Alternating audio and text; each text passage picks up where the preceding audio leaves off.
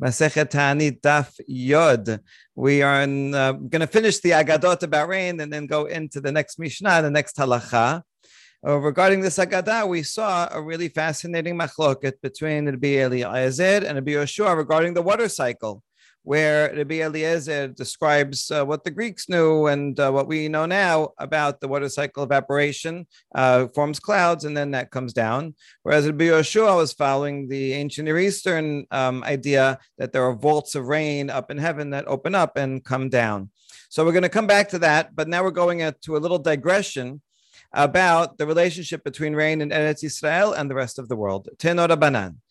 Eretz Yisrael nibret techila v'chol alam kolo nibra lebasof. He says that Israel was created first, and all the rest of the lands were created afterwards. Shneimad ad ad lo asa eretz v'chusot, as Pasuk in Mishlei says, while he had not yet made the land or the fields, Israel was made. So Israel first, and then everything else. In other words, eretz eretz is Eretz Yisrael, and then chutzot. Um, so Israel comes first, and then chutz la'aretz comes after. Eretz Yisrael mashkeh otah HaKadosh Baruch Hu b'atzmo v'chol olam kulo al yedei shelech shenemar hanoten matar al pnei haaretz v'sholech mayim al pnei chutzot.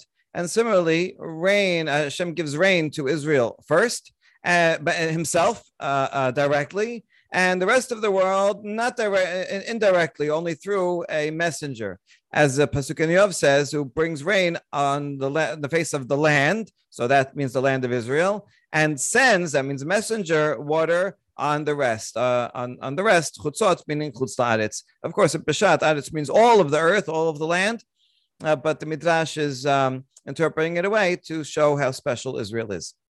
Eretz Yisrael shota, megeshamim, v'chol ha'olam kolo, mitamsit. Israel uh, drinks from the rainwater directly, whereas the rest of the world only from the leftover, whatever whatever's left after Israel gets a drink. That's what the rest of the world gets. Same pasuk, right? First, he gives rain on the land, and only then he sends whatever is left on the rest. Israel first, and then the rest of the world. Uh, again, quoting the same pasuk. Like someone who is kneading cheese, and then when it's ready, he takes the food, he takes the cheese, and he leaves the, the rest, the leftover. Uh, that's the same. Israel gets the first pick. Amar Mor. All right, now the end of that digression. Now we go back to that controversy we had regarding uh, where the rain comes from. And uh, we saw that uh, what one question to Rabbi Eliezer was, how could it be if the how could it be how could you have a, how could the clouds come from the ocean if the ocean is salt water and uh, the rain is fresh water? And he said his answer was that the clouds uh, purify, sweeten the the, the the the water. It's like a Brita filter. It works. Okay, minale. What's the source to know to say that? Amar Rav Yitzchak bar Yosef Amar Rabbi Yochanan Ketiv. Chashchat chashchat mayim abeshachakim. Uchtiv chashrat mayim abeshachakim. Okay, so these two are in Tehillim eighteen and Second Samuel twenty-two. These two paragraphs, these two chapters are the same. Uh, they're they're both uh, they're both Shirat uh, David. They're so they're almost the same word for word. You can take this Mizmor and this um, uh, uh, Shemo- chapter of Shmuel and put them side by side, except for a few letters. A few words and spelling differences here and there, very, very slight differences. Um, the simple way to explain the differences is um, maybe they just uh, look similar or sound similar, so different traditions uh, that were passed down. But the Midrash does not say that. It says that the, diff- the differences must be on purpose. And so what does it mean? On the one hand, one place talks about the darkness of the, of the water and thick clouds, and that's cheshchat. And the other one says, hashrat, meaning the gathering of the water in the thick clouds. So uh, why is there a difference between them? And so here's what he does. Uh, in order to harmonize them, put them together. Take the kaf, that is the different letter here, and move it in with the resh, so you have both. So the difference between chashchat and chashrat is meant to tell you to harmonize them by combining the different letters together. Ukri be chashrat. And then you get uh, a combination word, chashrat. Now, chashrat doesn't mean anything, but if you take the het and turn it into a hey, that was a common thing done. First of all, they look similar. It's just a little uh, smidgen of ink. Also, they sound similar. And it seems in those days, they didn't pronounce the het quite like a ha, but more like a, a hey, uh, which uh, some you see, you hear some people pronounce it that, that way today. They want to distinguish it with a chaf, but they can't say, quite say a het. They say something like a he. Um, so then you get hachsharat. Okay, anyway, that means up to prepare, to make kosher, to make fit to drink. And so that was, that's what it means to make uh, fit to drink the water in the thick clouds. And that's his, at least a hint that clouds filter water. Okay, so that's all good for Rabbi Eliezer, but Rabbi Yehoshua, Behane Kirae Maidaresh Behu. But what's Rabbi Yehoshua going to do with these? Because he, he thinks that the water, fresh water, comes from uh, these vaults up in the sky. So he doesn't think that the clouds purify them. So what does he do with that? Sabalakiha Dechi Atarav Dimi Amar Amri Bemarava Nehor Anane Zeirin Mohi Chashoch Anane Sagyan Mohi. So he derives from that what they, a tradition that also was brought in from Eretz Yisrael, that they say when the clouds are bright, they only have a little bit of water. When the clouds are dark, then they must have a lot of water. So this, it says chashchat, meaning dark clouds, is equal to chashrat, meaning gathering a lot of water. So that's a, a, a mnemonic or lesson to teach that dark clouds have a lot of water. Okay, good. Okay, so now that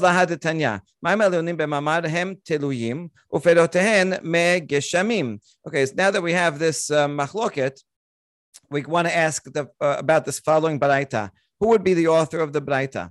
Um, that the upper waters were uh, were uh, suspended by God's word. It's quite an amazing thing when you see clouds and they're just suspended right in the middle, right? How do they stay there? So according to this, God commanded them to, to remain suspended there.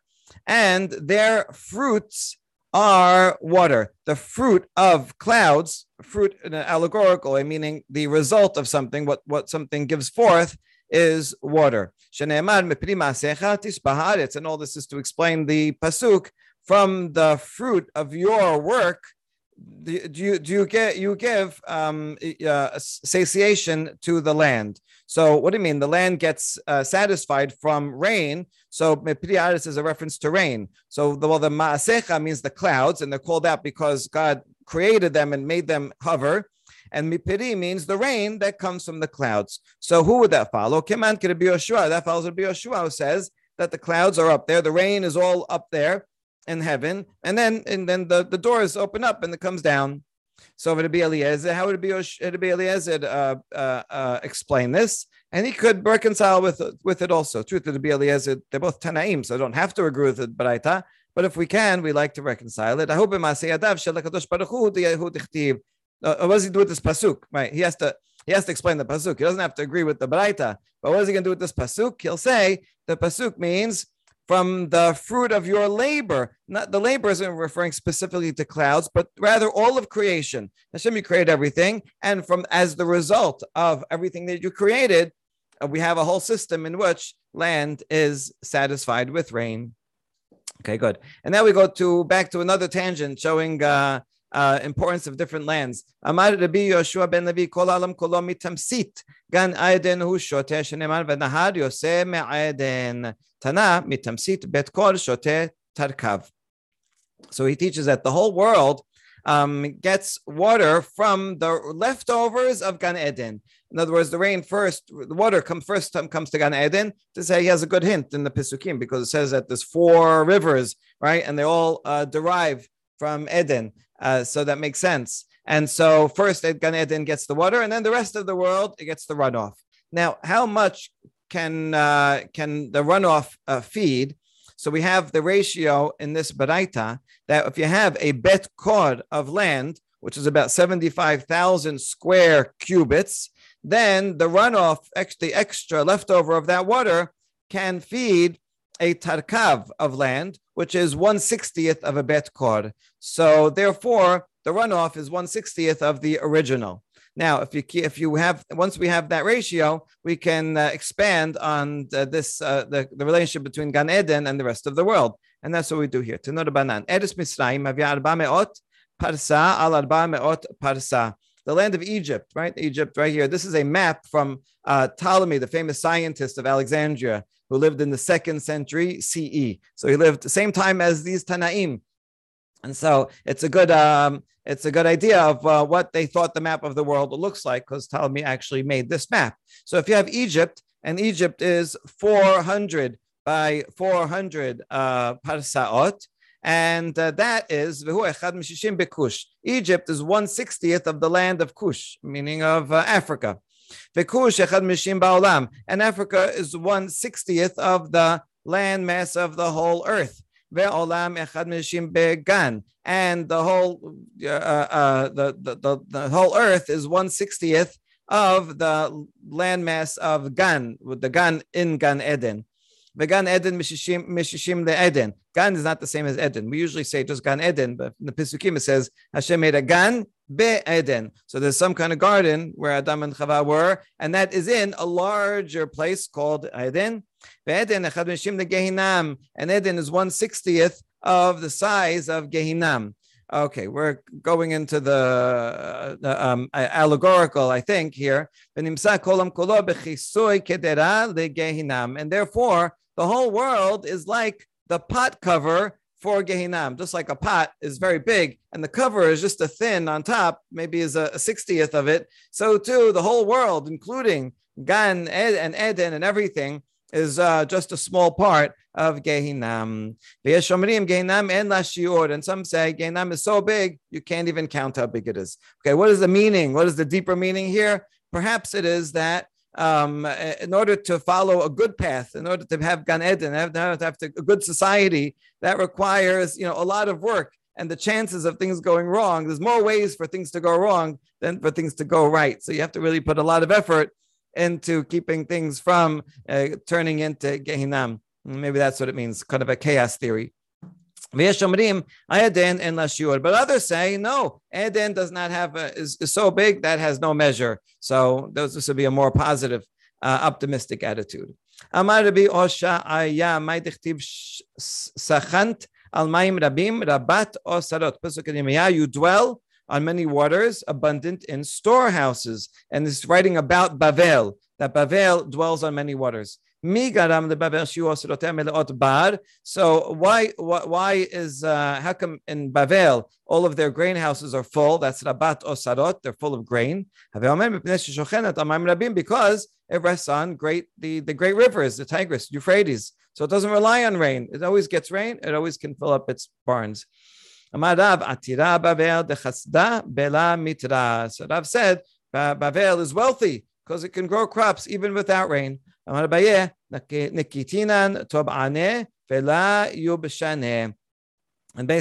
Abaye said, better to have a swamp than a dry land. Swamp is also not great. You got to work on it, but better to always have some source of uh, water in a swamp than to have uh, dry land. Uh, because with the swamp, at least you can have a uh, grain all year round. Okay, very good. So that ends the Agadah and uh, and some of the science also of meteorology and, and how rain works. And so now uh, we get to next Mishnah. What happens when it doesn't rain? Bishloshabem al Chesvan. Sorry, when we start, when when do we start asking for rain? We saw this Mishnah already.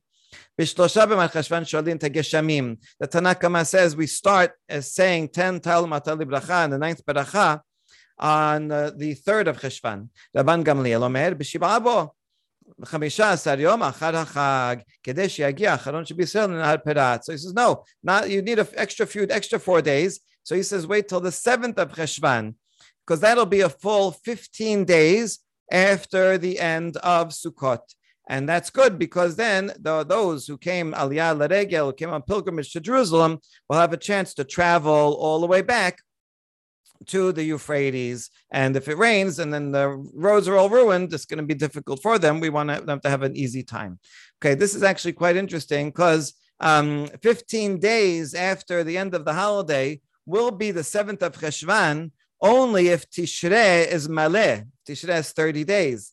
Now, Rabban Gamliel is living during a time when they had witnesses, and witnesses, maybe they'd come on twenty-nine, right? Maybe they'd come early, maybe they'd come late. So you never know. So theoretically, it doesn't have to be fifteen days. So this is quite interesting that it uh, puts in that it is always fifteen days And maybe this is uh, in addition, uh, reflecting the time when uh, there was a, a fixed calendar, or maybe Rabban Gamliel would always make sure that Tishrei was Maleh, since Elul, Elul we said, is always or almost always Chaser, so uh, Tishrei would have to be Maleh, and Rabban Gamliel would, uh, you know, instruct the witnesses uh, to make sure it came out that way. But uh, that's an interesting hint here about how the calendar actually worked.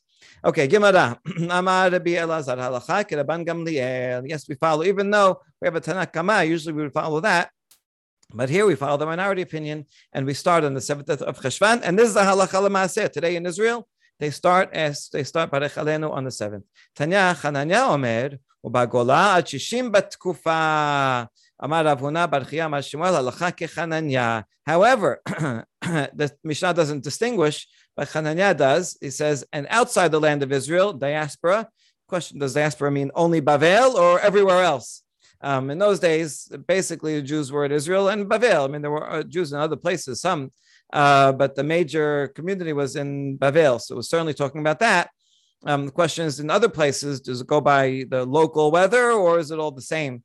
Uh, so nowadays, nowadays we say, at least in the northern hemisphere, whenever you are outside of Israel, we follow this, and we, we start sixty days after the autumnal equinox. Tkufa means the season, and we say halakha is in fact like that, like Chananya. Okay, so do we do this?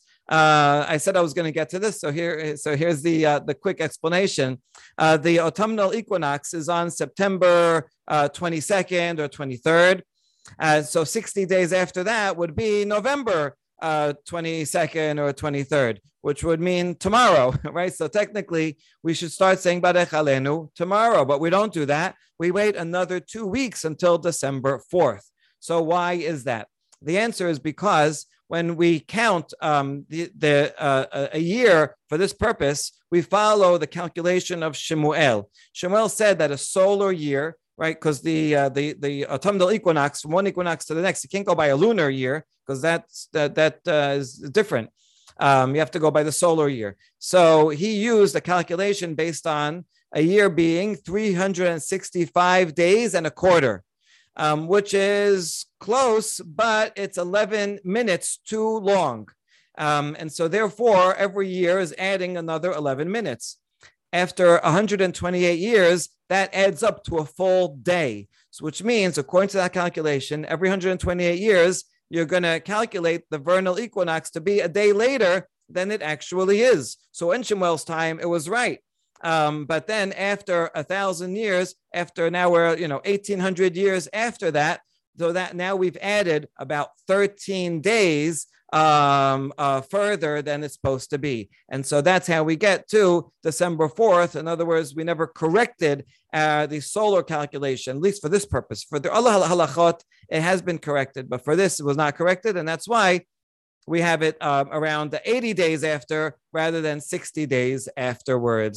Um, the Christians uh, did fix this because um, before that they had the Julian calendar.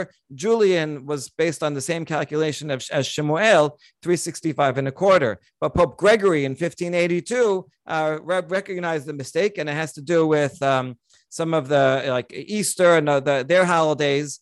Uh, also has to fall out at a certain time. And so one day in fifteen eighty-two, he decided, he declared that October fourth would now be October thirteenth. He just skipped, he skipped uh, eleven days. And uh, people were uh, were rioting in the streets. You're you're you're killing us. You're making us. You can we're going to die eleven days earlier.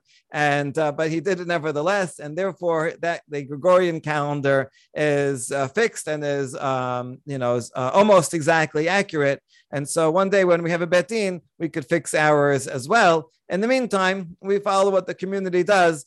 Um, better to be to be the same as everybody than to uh, uh, be scientifically accurate, but then be out of step with the rest of the community. We saw earlier how important it is to not pray individually, but to pray, pray together with the whole community. So um, right now we'll do that, and but uh, it's good to know this so that one day we can hopefully fix it. Okay, Ini, now we have a challenge. We have a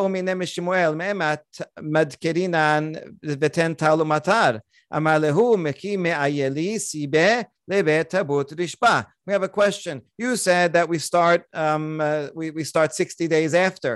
uh, to say Telem Tamatar. However, we have another statement that when they asked from Shmuel, when do we start saying Telem Tamatar, he answered, from the time that they bring wood, bring wood into the house of this guy, Tavut, the bird hunter. Okay, we don't know much about him, but apparently he was a famous person, and he had wood outside that would be that would dry out, and then before it would start raining, he would bring the wood inside, and everybody kind of knew, oh, when he brings wood inside, then you can expect the rain. He seemed to have a, maybe because he was a bird hunter, he, he knew the weather very well. And so when he brings it in, that's when we start saying Tal Umatar. So why do you say sixty days if now we said it's dependent on what this guy does? And the answer is maybe they're the same measurement, um, that uh, he brings his, his wood in exactly sixty days after. So if you don't have a calendar and you can't figure it out yourself, just go ask Mister Tavut, the bird hunter. Okay, by the way, this is a, a tangent just on, on how long it took to get from Jerusalem back to the Euphrates, where it depends on what uh, what route you take. The quickest route would be to go right across, but this is all desert and very difficult if you're uh, you know alone on uh, and you have a you have an animal to ride on, and so uh, you're an emissary. You may, you can go on this, but if you're going with your family on a caravan, then this is a difficult route. And so instead they would go um, up north and then come all the way back down. And so that did take a long time. It took um, about two weeks. All right. Now, Ibaya Lehu.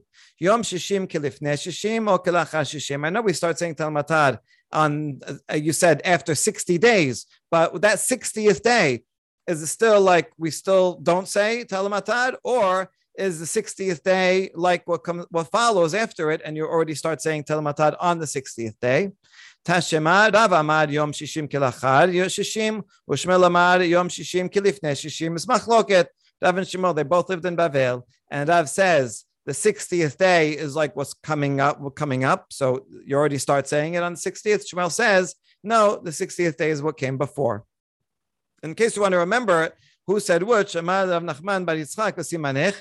Ila'e ba'u maya, tata'e la ba'u maya. The upper one, the upper person, uh, re- requires rain. Um, so since water flows downward, so the one who's uh, above needs rain more. So uh, Rav, who lived in, who originally came from Eretz Yisrael, which is higher, so he needs he needs rain more. So he says start start that day. Whereas Shmuel, who was always in Bavel and lives on the lower place, uh, so he doesn't need it as soon. So therefore, he says you can wait an extra day.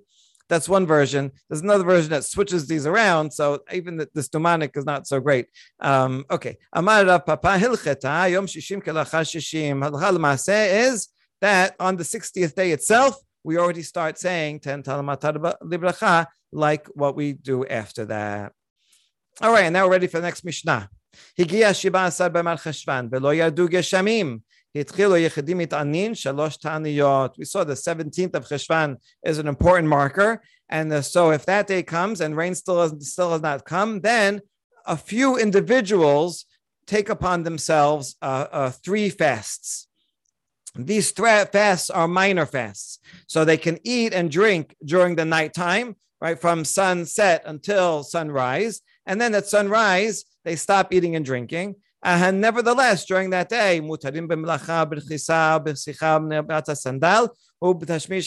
they are allowed to do all the, uh, the, the rest of the inuyim.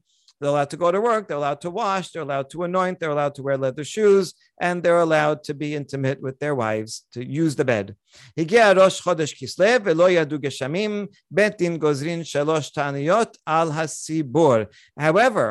Chodesh Kislev comes and still no rain is ca- uh, came, then the Bet Din declares three fast days on the whole community. Now it's more severe. However, those fast days are still like minor fast days, um, not like Tisha B'Av. They're uh, you can eat and drink at night. You're allowed in all the five inuyim. Okay, so now we see that there's two dates, one when the Yechidim fast and when when everybody else fasts. So the question is, who are these special individuals that are on a, you know, somehow more righteous or representative that they would start fasting? Amar Rav Huna Rabbanan. It's the rabbis, the sages. They they should be at the forefront. They're the, the, the first line, and they begin the fasts. Amar Ravuna Yechidim Mitanin Shalosh Ta'aniyot Sheni B'Chamishi V'Sheni. Ravuna adds, when it says three fasts, uh, it's not on random days, but you rather start on a Monday, a Thursday, and then the following Monday. The fasts always go go in that in that way um, until today. Monday, Thursday are days of Tachanun, uh, so that's the, those are the days that are appropriate for fasting. Um, you're not going to do it Shabbat, you know. I don't want to do it, you know, right near Shabbat. So these are those are good days. My kamash malan. Now, what is this teaching us? Tanena, Ravuna, Ravuna's Amora. Why do you have to teach us this? We already know it in a baraita, which says en gozin tanit al sibur b'tchila b'chamishi shelo lafkiat ha'she'arim, that we don't we never start fasting on Thursday, because then it will cause an increase in the prices in the market. Why? Because if everyone's fasting on Thursday, then there's going to they're going to be shopping a lot, because everybody, you know, when you're when you're hungry and you go shopping, you buy a lot. Also, Thursday is you're shopping also for Shabbat. So now all of a sudden, there's going to be lots of people buying twice as much, and that's going to, more demand is going to raise the prices. And we don't want to raise the prices. So therefore, start on Monday. That way, when you're shopping on Monday for, to break the fast, um, so then it's not a big demand. And then on Thursday already, everyone knows, okay, we're we're stocking up because we're fasting, and then uh, together with Shabbat, so there won't be such a bump up in the demand. So that's therefore we start on Monday. Therefore, we always fast at Monday, and then Thursday, and then Monday again. Okay, since we already know that you start on Monday, Ravuna, why are you telling us that? I might have thought only when the whole community is fasting, then there's going to be a lot of demand. Everybody's going to go shopping. But maybe when it's only a few individuals, what is it, a few dozen people that are fasting, that's not going to change the market price. So Ravuna comes to teach us and says, we do the same thing. We always do Monday, Thursday, Monday, even for individuals. Kamashmalan. And there is a baraita that backs up Ravuna.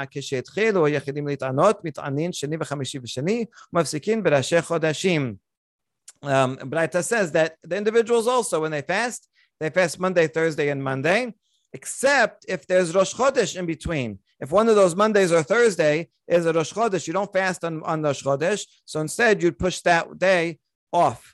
Um, to, to the next, uh, you know, if it fell on Monday, then you'd uh, fast on Thursday instead. Not only Rosh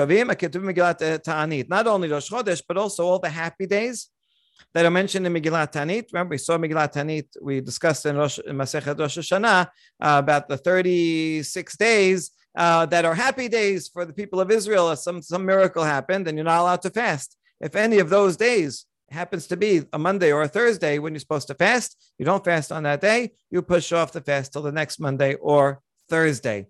Uh, of course, today we don't follow Megillat Tanit anymore, except for Chanukah and Purim. But uh, in those days, they were still they were still following it.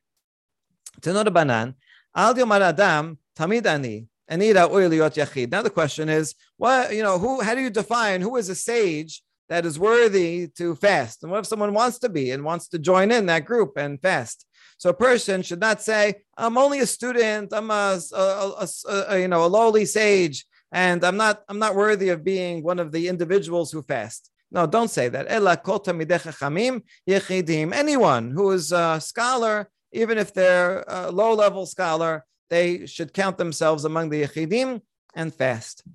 Ezu yachid, ezu tamid. How do you distinguish between the two? Yachid, kosha. Even though, even though it sounds like everyone fasts, nevertheless, in terms of you know who is the who is these different categories. Yachid kosher manota panas ala sibor. Yachid means someone who is worthy of uh, being appointed as the leader of the community. Parnas literally means that he he he feeds, or he's a, a financial, he's in charge of the finances. And maybe this person was also in charge of the finances. Or maybe just like you have someone who's in charge, like, you know, the, the president or C E O, and so too, in parallel, the, the, the chief rabbi is uh, someone who's worthy to be the chief of a community. That's officially a yachid.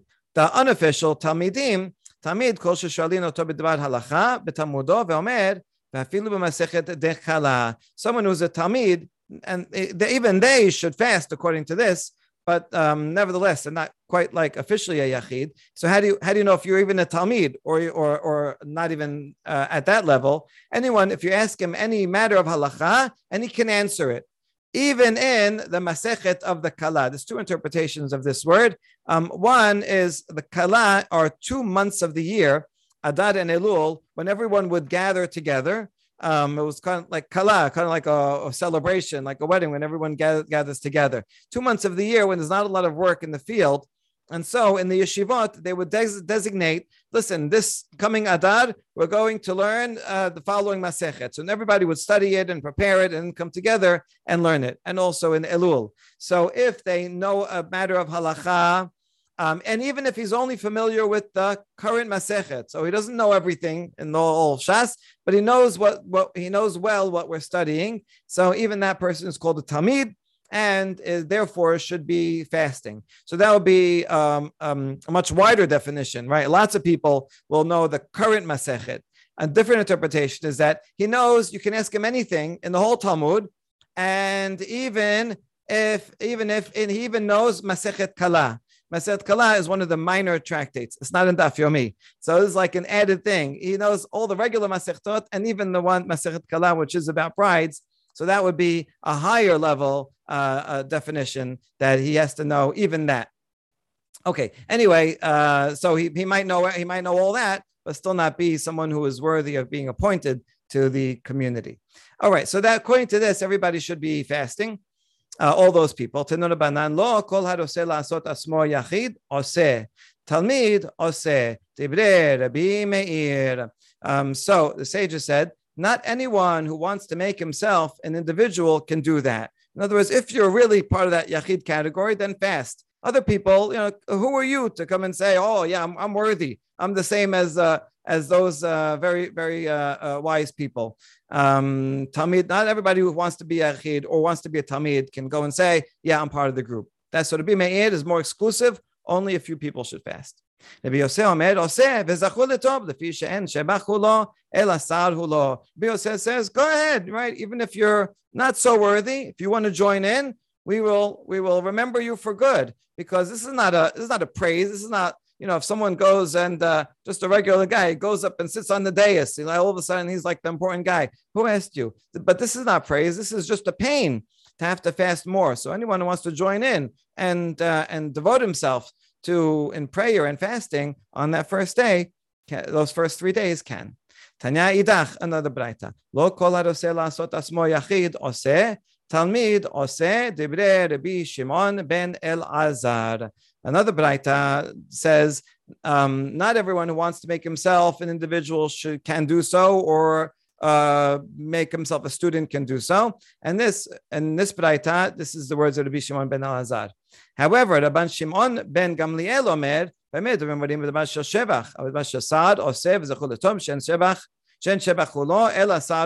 similar to this first one, but just different names. And here it's Rashbak who says that if it's regarding honor and something praiseworthy, then you say, okay, who are who are you to make yourself so great? But if it's talking about fasting and have, uh, feeling pain, then it's even uh, it's a nice thing to join in the, the pain and uh, prayer for the community. Tenor Banan, let's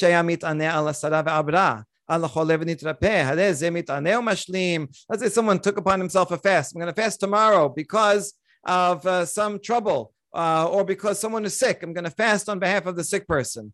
And then in the middle of the day, um, the person gets better. So now, I'm, do I still have to fast? The answer is yes, because you accept it upon yourself. It's like a vow. And so you have to continue, finish the fast, even though, you know, the surgery is done, it's successful, the person knows all better, you still fast. Someone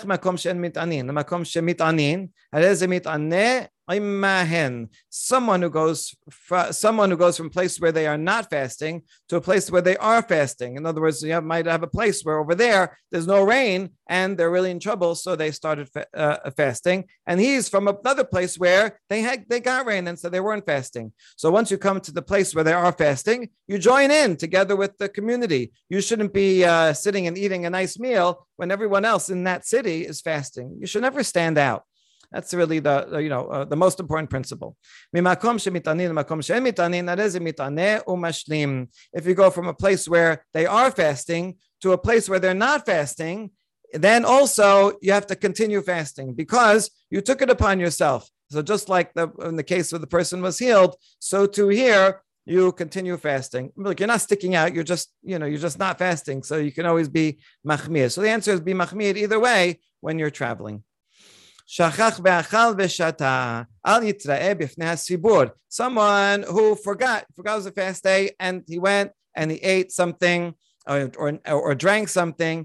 So even though he broke his fast, he should not do so publicly. Just don't go around, oh, I forgot already. So, okay, now I may as well. And, uh, you know, you're eating your, your ice cream in, in public. That's not nice. And also, don't indulge in luxuries. This is a good halakha l'maaseh. Sometimes someone is not feeling well and they break their fast. Nevertheless, they should eat um, basic foods so they can feel good. But you don't have to go and um, eat, eat uh, luxurious foods. And we learn this from Yaakov, who tells his sons, why are titra'u? It's an interesting word. This is when the, the famine was uh, was uh, getting harsh in the land in a land of Canaan, and they heard that there was food in Egypt. So Yaakov wants to tell them, go to Egypt. So he says, this is a um, you know uh, this word is comes from the verb ra'u, to look, but titra'u is uh, hitpa'el. I mean, it seems to mean, why are you looking at each other? Yaakov sees the the boy the, the his sons. They're looking at you. What should we do? What should we do? He says, stop looking at each other. Go and get food. Okay, but the Midrash is going to take it a different way uh, to learn this lesson. He says,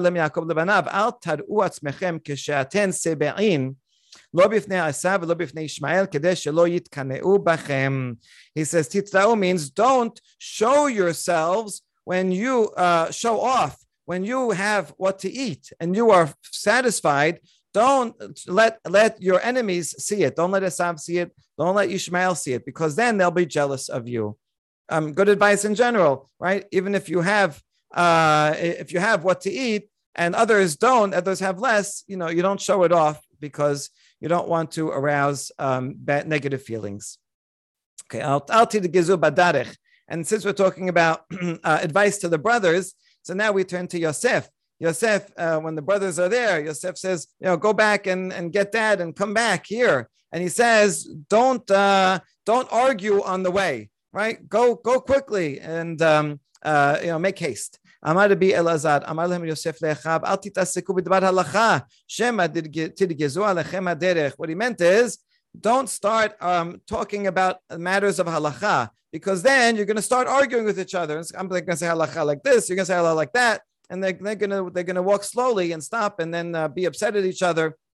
So therefore, don't learn don't learn any halakha on the way. Ini, hold on, we have an opposite tradition.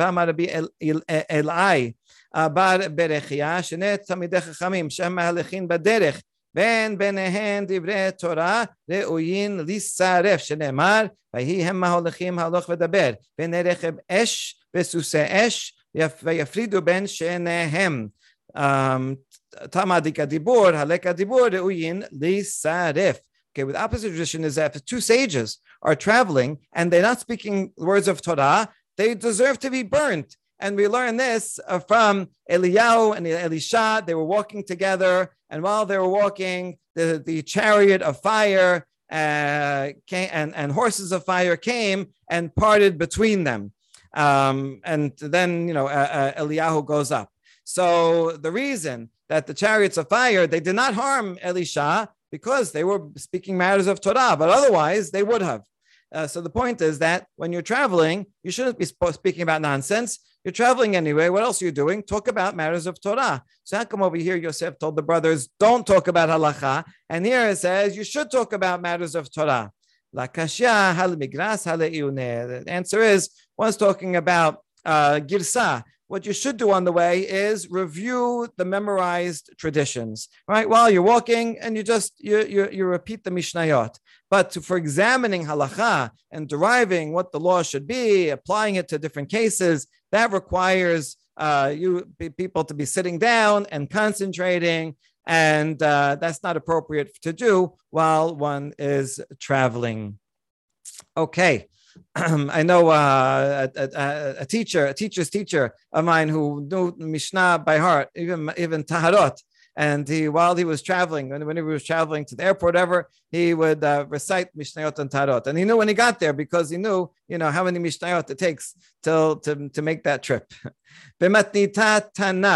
Baraita says, Al tafsiu pisi'a gasa fachnisu chama la'ir. Uh, so more advice regarding traveling.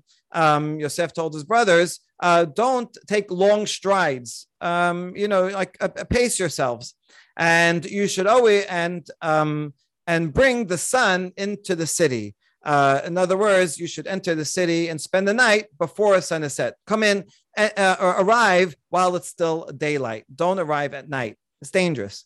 Don't take long strides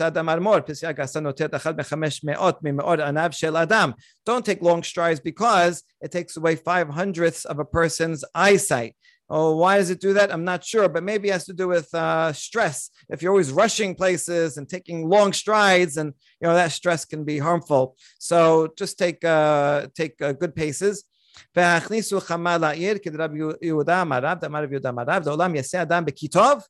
said